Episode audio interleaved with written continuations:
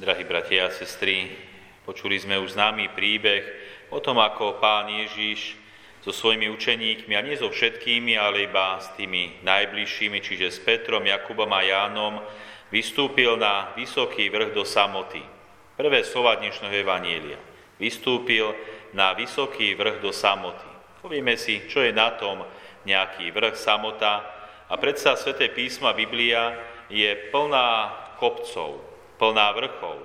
Počúvame aj v starom zákone, ako Abraham vystúpil na vrch, na vysoký vrch, aby tam obetoval svojho syna Izáka. Počúvame ďalej vo Svetom písme, ako Mojžiš vystupuje na vrch, aby dostal od Boha 10 Božích prikázaní. Taktiež prorok Eliáš vystupuje na vrch, aby sa tam stretol so samotným Bohom. Čiže vrch je osobitné miesto. Osobitné miesto stretnutia človeka s Bohom. A to osobitné stretnutie s Bohom zažili aj títo traja učeníci Peter, Jakub a Ján. Stretli sa tam s Bohom, s Ježišom Kristom.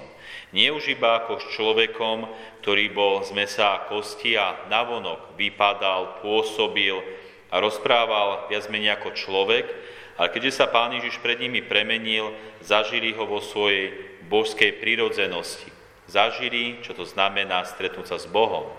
Znamená, čo to je prebývať v Božom kráľovstve. Naozaj veľa ľudí sa pýta a rozmýšľa, aké to bude v nebi, čo tam bude, čo nás čaká. Niektorí dokonca tvrdia, chcem ísť vlastne do neba, pretože človek nevie, čo to vlastne nebo je, nevie, čo nás tam konkrétne čaká.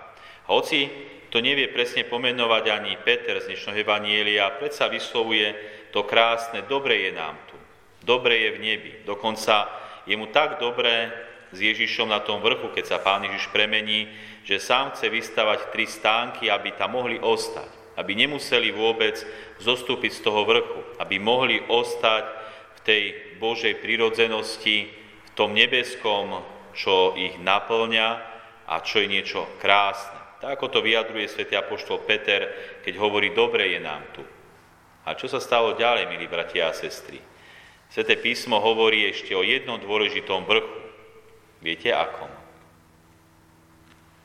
Títo učeníci museli zísť nakoniec z tohoto vrchu a vystúpili na ďalšia, už tak naozaj symbolicky posledný vrch. A tým vrchom bola Golgota. Kam, museli, kam musel vystúpiť pán Ježiš, aby aj tam nám vyjadril to stretnutie sa s Bohom, keď sa ako Boží syn obetoval za naše hriechy a zomrel. A tento vrch Golgoty sa už nevystupuje ľahko. Nevystupuje sa možno s, takom, s takým úžasom, že dobre je nám tu. Ten vrch Golgota je niečo, čo človek prirodzene odsúva preč od seba. Utrpenie, bolesť, kríže, to je niečo, čo človek sa stráni. A predsa sú situácie, kedy musíme aj tie kríže niesť, kedy musíme aj na tú Golgotu vystúpiť, kedy musíme prežívať utrpenie života. A preto Pán Ježiš dáva zažívať svojim učeníkom a istým spôsobom aj nám sprostredkúva možno to aspoň čiastočné stretnutie sa s nebom, aj tu na zemi.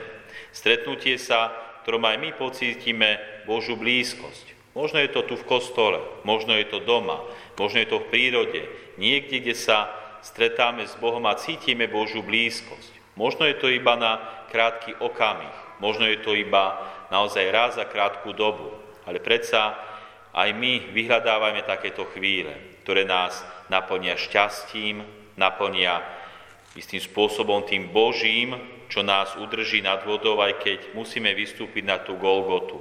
Čiže aj učeníci zažili to nebo, aby potom mohli ísť za Ježišom Kristom aj na Golgotu.